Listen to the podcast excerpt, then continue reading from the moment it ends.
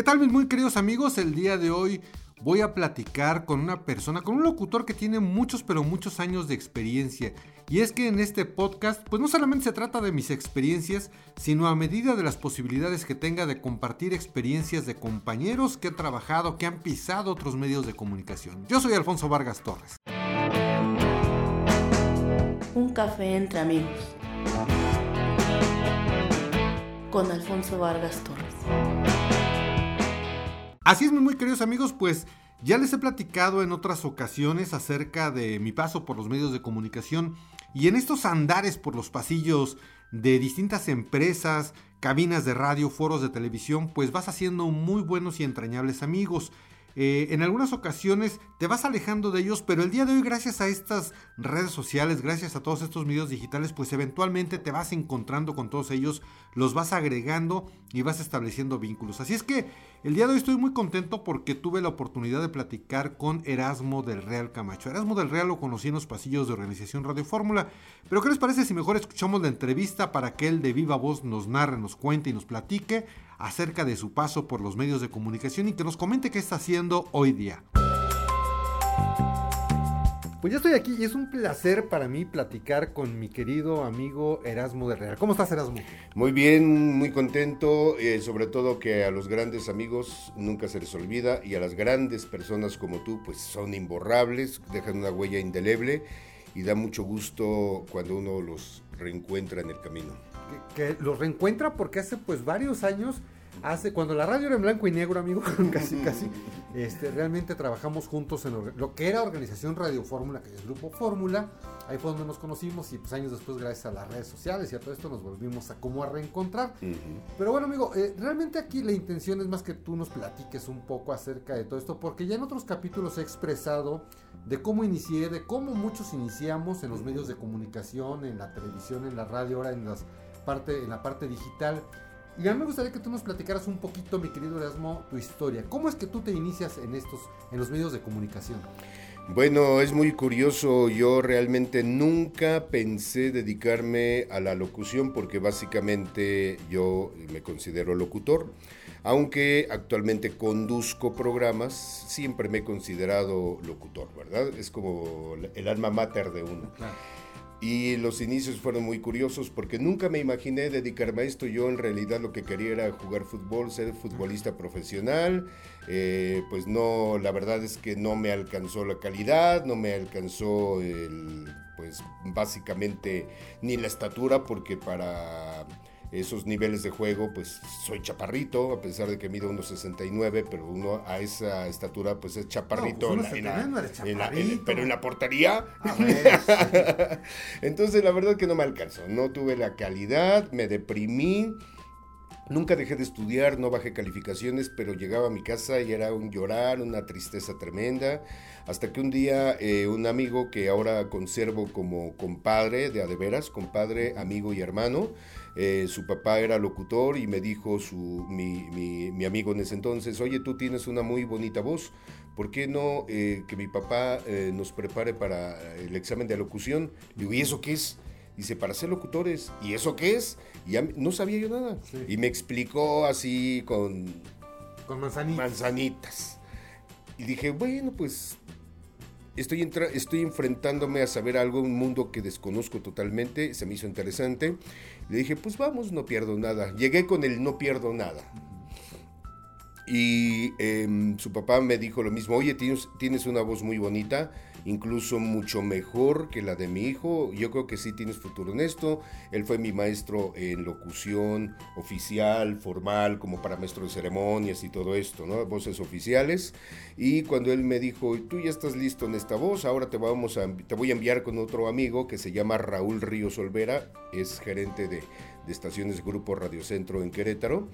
Y él fue mi maestro de locución comercial. Era el que la voz estelar de, con la B de la victoria, la B de variedades, Radio Variedades, en el 1150 de AM. Como dato anecdótico, actualmente trabajo en esa estación. Las vueltas que da la vida. Ahora estoy en el 1150 de AM, donde una vez ahí estuvo trabajando, siendo estrella y figura, mi maestro de voz comercial. ¿Qué edad tenías en esa época, Erasmo? 17 años. Mire, estamos a la misma edad. 17 años tenía yo en esa época.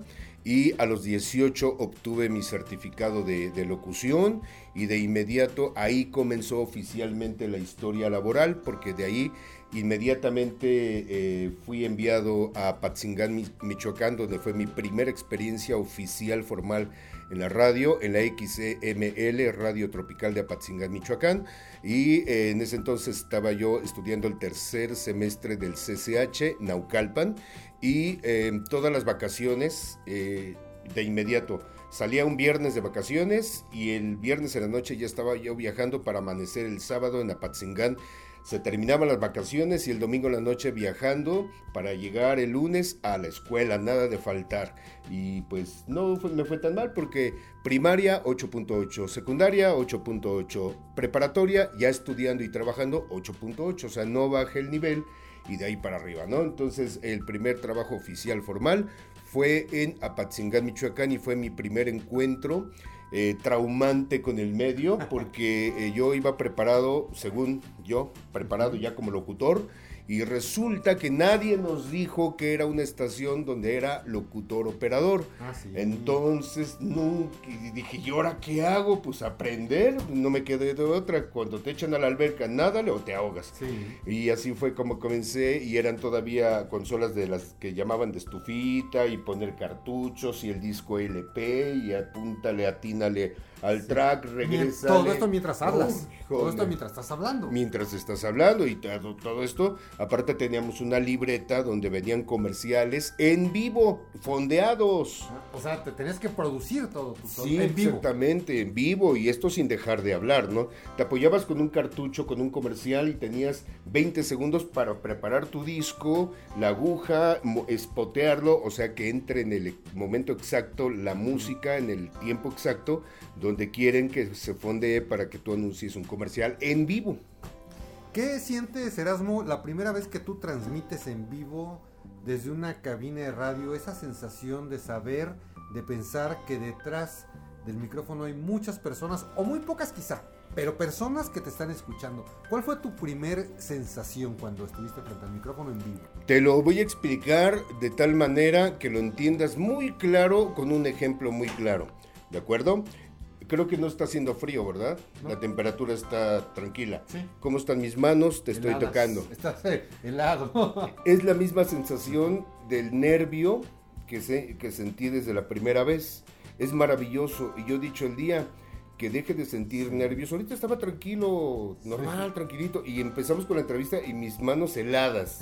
A mí me pasa al revés, pero a mí me sudan. Ah, ok, no, se me ponen heladas y ya las sentiste, como toqué tu brazo y están helado. Se me baja la presión, luego me dan ganas de ir al baño, me siento nervioso, pero es una mezcla de nervios, pero bonitos. Exacto. Porque hay un nervio que te lleva a la angustia y sí, te lleva a perder el control de una situación. Este nervio que yo siento, como que me desata la adrenalina y me hace desdoblarme, ser el locutor, dejar de ser la persona que habla normal, común y corriente.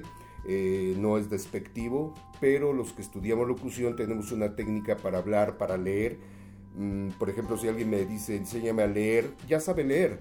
Lo que quiere es que le enseñe lectura profesional, claro, que es distinto. Entonces, contestando concreto a tu pregunta, muchos nervios, pero que desatan la adrenalina y que te hacen disfrutar. Es como cuando las personas necesitan irse a una montaña, escalar, irse en rapel, aventarse de un paracaídas, necesitan adrenalina, la sufren, pero la gozan. Sí.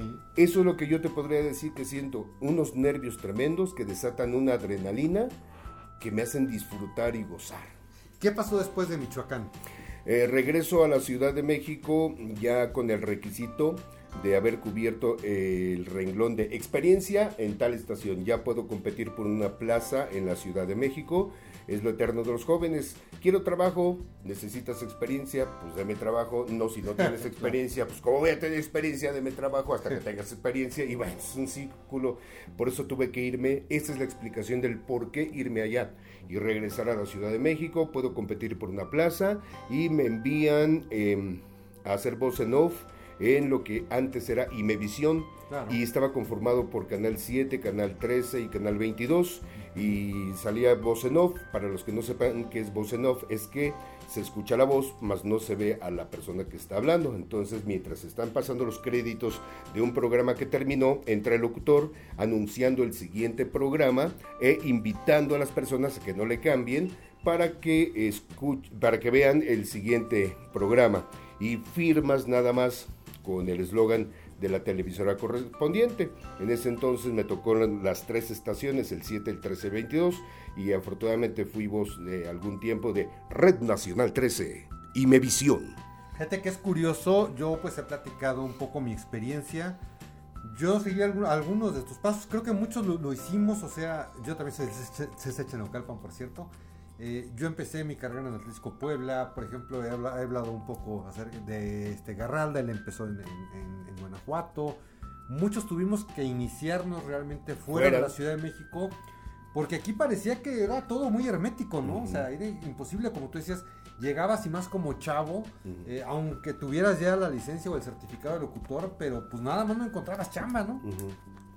No te daban oportunidad, y resulta que pues ahí comienza mi carrera de Imevisión, paso, que hoy es TV Azteca, paso a Radio Alegría, ya no existe como tal, ni pertenece a Grupo Radio Centro, ya pertenece a Grupo 7, ya desapareció como estación de ese grupo, aunque las siglas siguen, XEST 1440 de AM, pero en otra empresa.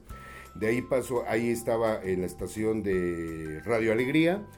El locutor estelar ahí era Rubén García Castillo, que uh-huh. Fue compañero nuestro en Radio Fórmula. Sí. Y bueno, de ahí pasó a lo que antes era Radio ABC Internacional, claro. Hoy ABC Radio. De Radio ABC Internacional estuve ahí 3 años, por decisión propia salí de ahí. 1.5 años estuve como Radio ABC Internacional y 1.5 años estuve como ABC Radio, la estación de la palabra, bajo la tutela y dirección de Terevale. Terevale, claro, sí. Exactamente. Buena compañera, también buena amiga. Uy, no, otra onda, ¿no? Fue una época muy buena económicamente y en todos los aspectos profesionalmente. Y imagínate en esa época tener un sueldo soltero, hijo de familia, con auto propio. Y y ganar en ese entonces, te estoy hablando que tenía en el año de 1992-93 un sueldo para un chavo de esa edad que de casi 40,000 pesos. Oh, bueno. Pues buenísimo, ¿no? Pero aún así sopesé la situación, dejé por decisión propia de trabajar y me dediqué 1 año a estudiar, porque ya se me andaba hundiendo el barco de la universidad. Pude sortear la situación, estudié en Acatlán, periodismo, y pues decidí entonces al año buscar trabajo, y lo encontré en Organización Radio Fórmula, hoy Grupo Radio Fórmula. Oficialmente estaba yo en la DFXEDF 970 de AM, pero trabajé en las 5 estaciones de Radio Fórmula durante 10 años. De ahí 10 años fuera de Radio Fórmula con el doctor Abel Cruz. Uh-huh. Me convenció de que me iba a ir mejor con él, así fue, decidí salirme y estuve 10 años con el doctor Abel Cruz, y actualmente conduzco un programa que se llama Sobre Ruedas, que he estado en diferentes estaciones de radio. Empezó en Grupo ACIR, siguió en Radio Fórmula, después fue a Romántica 1380 en Radiorama, a la XEB, la B Grande de México, a ABC Radio, y actualmente en ahí se me fue el nombre, en el 1150 de AM, Acústica 1150 de AM. El programa tiene 28 años en el aire, de los cuales yo tengo 21 conduciéndolo. ¿Cuántos años llevas al aire desde que iniciaste tu carrera hasta el momento? En abril estaré cumpliendo 32 años. ¡Qué barbaridad! Pues toda una trayectoria, mi querido Erasmo, y además Me da mucho gusto saber que tú también eres muy activo en redes sociales. ¿Por qué no nos compartes un poquito tus redes para que las personas que nos están escuchando pues te busquen, te conozcan, sepan de tu trayectoria, sepan el trabajo que estás haciendo ahora? Perfecto, mi Facebook me encuentran como Erasmo Real Camacho. Ahí me encuentran en mi Face, Erasmo Real Camacho. Les puedo proporcionar mi número telefónico porque es público, 50, es el mismo que uso siempre, no tengo otro, es el único, 55 38 62 45 42. Porque además también eres maestro ya. Sí, de TENA, la Universidad de la Voz, talento escénico, natural y artístico. Aquí se estudian las carreras de actuación, doblaje y locución. Obvio, yo doy todo lo referente a la locución. Y aquí doy clases desde hace ya, voy ajustando en este diciembre, un año. Pues mi querido Erasmo, fue un placer platicar contigo, conocer un poco acerca de tu trayectoria y sobre todo que nos compartas esto, porque hay muchas personas que nos escuchan, que estudian la carrera de comunicación o que están por ingresar a la carrera de comunicación, y siempre es bueno escuchar todas estas experiencias. Muchas gracias por esta entrevista, mi querido. Al contrario, es un honor, y pues para lo que se ofrezca, con muchísimo gusto, cualquier asesoría, orientación, por eso di mi número en mis redes sociales. Me gusta mucho ayudar a las personas. Si alguien quiere estudiar, tiene alguna duda, alguna pregunta, cómo hacerle en algo, pues háblenme y yo les oriento gratuitamente, sin afán de lucro, y pues es un gusto compartir los conocimientos con los que lo necesiten. Muchas gracias, Erasmo. Gracias a ti. Pues esta fue la charla que tuve con mi queridísimo Erasmo del Real, así es que voy a procurar, a medida de mis posibilidades y de las posibilidades de ellos, de seguir platicando con más personas que hayan trabajado o que estén activas todavía en los medios de comunicación. Sé que a veces no es fácil porque trabajar en los medios pues es una cuestión de entrega más allá del 100%, entonces a veces no es fácil encontrar por ahí un hueco, pero desde luego pues nos vamos a dar por ahí la oportunidad de platicar, no nada más con gente de los medios de comunicación tradicionales, sino también con amigos youtubers o con amigos que brincaron de una plataforma tradicional a una plataforma digital como esta. Pues queridísimos amigos, los espero por ahí en todas mis redes sociales para que me dejen todos los comentarios que ustedes gusten. Me encuentran en la fanpage de Facebook como Alfonso Vargas Torres, en Instagram como @Alfonso_Vargas_Torres, en el Twitter como @Alfonso Vargas T, y desde luego también los espero en el canal de YouTube. Ahí me encuentran como Alfonso Vargas Torres, para poder pues crear una comunidad y estar más cerca de todos ustedes, que para mí es de verdad un placer charlar, platicar, compartir todas estas experiencias y abrir estos micrófonos también para ustedes.